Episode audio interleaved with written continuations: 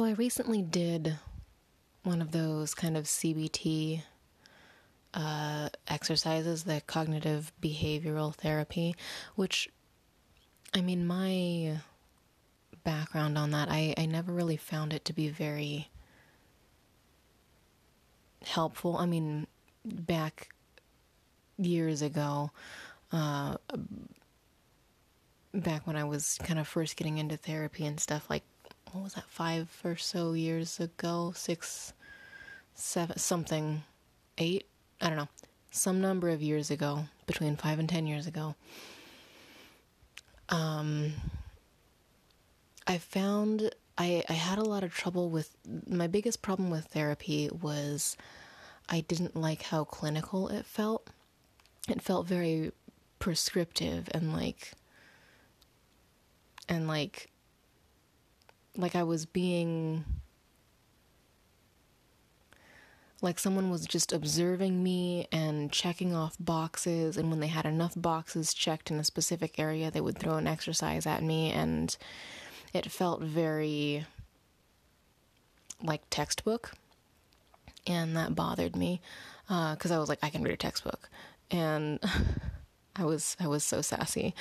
Um, but CBT stuff I had it was interesting because I had there's this whole thing when you're when working through and this isn't like the entirety of CBT or anything but um, there's this whole breaking down of you know what your automatic thoughts are um, and then looking at your automatic thoughts and being like okay well what belief is underlying that and then once you have that then you're like okay well what's the truth about this situation and so you're supposed to replace this automatic thought with this truth statement, like with what's actually going on, or something compassionate, you know. Um, and it it was something that I, f- I found to be really difficult, especially when I was first starting out, because my awareness was I was still building my awareness of self, and so I didn't I didn't um, like I wasn't able to notice these thoughts so readily and I wasn't able to recall them. Um I mean, I guess it's still kind of a thing like recalling thoughts is is challenging because we're we have so many of them. But I was I'm not sure. I think it's part of CBT where you look at the situation and a trigger and stuff like that and then you and then you go into okay, why is this triggering me? And I remember I was like if I knew what the trigger was, this would be a whole lot easier, wouldn't it? And I was like the whole reason I'm here is because I can't figure out what's triggering me. And oh gosh, it was just such a it's it's nice to look back on that and see how much I've grown, you know.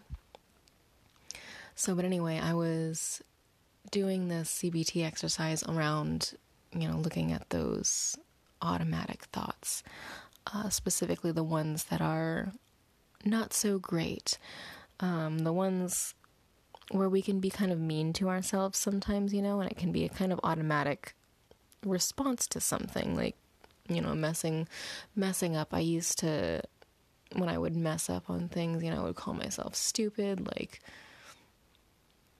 why can't you do this right? Like, you know, all these negative things. This is what I used to do.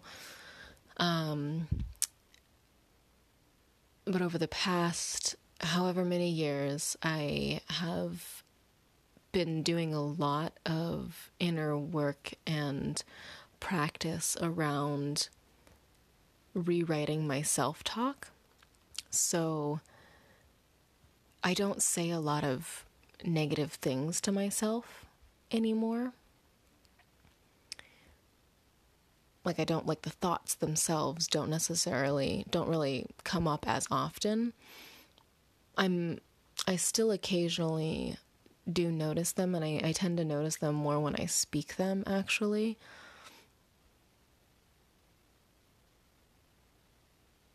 and I don't know, maybe maybe part of that is because sometimes like in in my thought space, I'm not I'm not like articulating sentences like I would be when I'm speaking. Sometimes the thoughts just come by as like a whole like a whole sentence in a in like a couple of seconds, but not like not like sped up or anything, just an inst I don't know.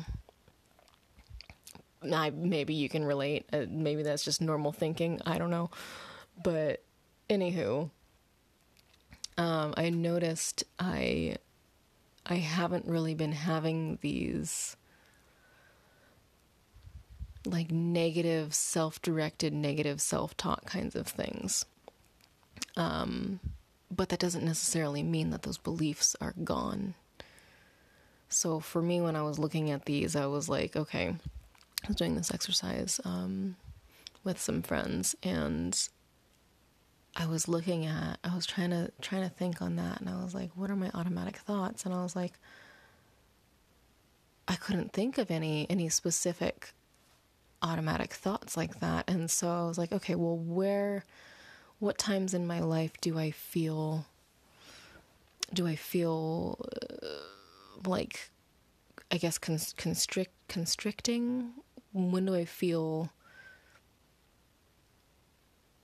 like those those emotions that make it harder for me to move.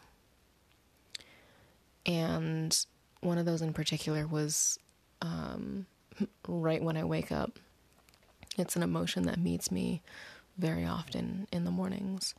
And it's kind of a feeling of disappointment in myself.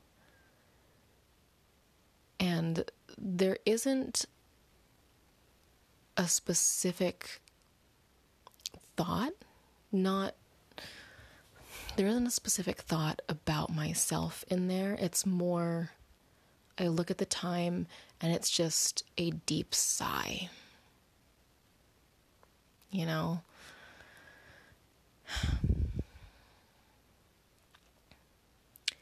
And it's one of those things where it's like I so what I did basically for this exercise was I, I was like, okay, that's a feeling that still exists, that's tied to a belief, and then I kind of worked backwards um, or forwards. I don't know how, but I was like, okay, so what kinds of thoughts would be tied to this feeling? Like, what is what is this feeling? Like relating to and then i just kind of like went through and like these beliefs. It, it was very it was almost like the it was almost like yeah coming at it from that feeling side rather than that thinking side because i had done so much work with the thinking side. It's like i have for a lot of um I don't know. It's really interesting because I, I, I have let go of a lot of those specific harsh thoughts. But in many cases, the feeling still remains because in rewriting the thought, it hasn't completely rewritten the belief. So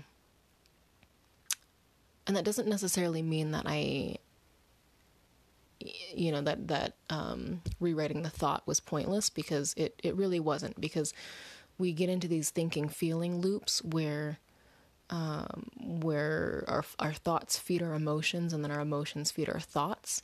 And it goes in this this feedback loop. And if you're familiar with feedback with speakers and microphones you know it just it's that hum that just gets louder and louder and louder and louder and so that's what happens with our emotions and our thoughts. They get harsher and harsher, the emotions get stronger and stronger.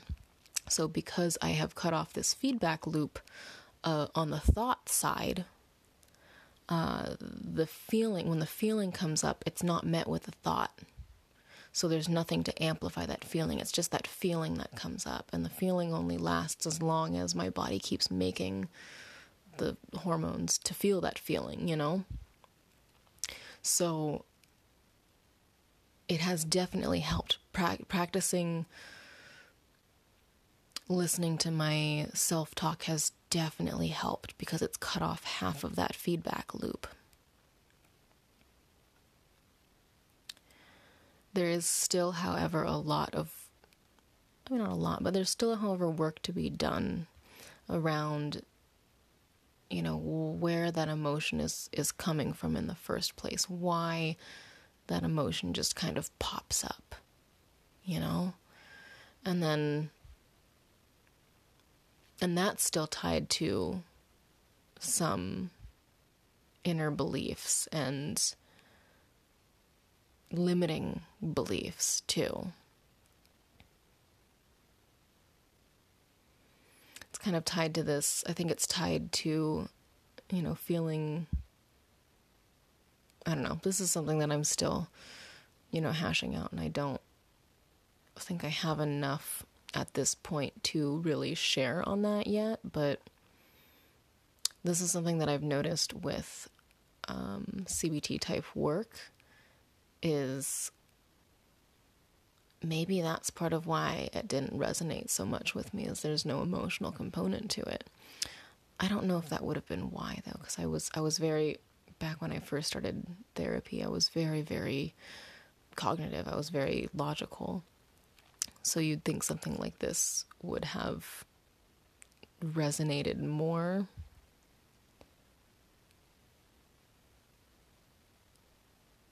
But I think maybe maybe like getting into those beliefs and stuff was was too woo woo for me even then or something. I don't know cuz I it's so interesting cuz therapy was what led me to spirituality eventually or at least opening my mind to that rather opening my mind to um, psychology and emotions, emotional processing, emotional body, um, Zen type living, you know, meditation. It was it was a combination of things, I guess, really that led me to spirituality. But here we are, and I think that's something that that's really important, though, to remember with any work with CBT is that the emotions do also really matter, and that an emotion can exist without a thought. It can just pop up without a thought to initiate it. That happens. And yeah, so that's one that and it's it's really interesting too because like with the thoughts, like you can meet a thought with another thought and and kind of logic the thought away. You can you can you know see a a thought that's that's harsh on yourself and meet it with a truth and and release that thought, let it go. The emotion, that's one that I'm still figuring out how to rewrite because it's it's an old emotion, it's a learned emotion that also doesn't have any current bearing. I wonder if it's in gratitude. I bet it's in gratitude or something like that. Some kind of elevated type emotion. I bet that's what it is. I'll have to look into that some more. But anyway, there's some thoughts on CBT and, you know, uh, automatic thoughts and beliefs and rewriting thoughts and stuff and the role that emotions plays in all of that. So I hope you're doing all right, and maybe this was enlightening or helpful in some kind of way, validating. At any rate, uh, it's nice to have a little bit of company as we walk down our paths. So, cheers to you, cheers to growth, cheers to keeping on, keeping on going. Okay.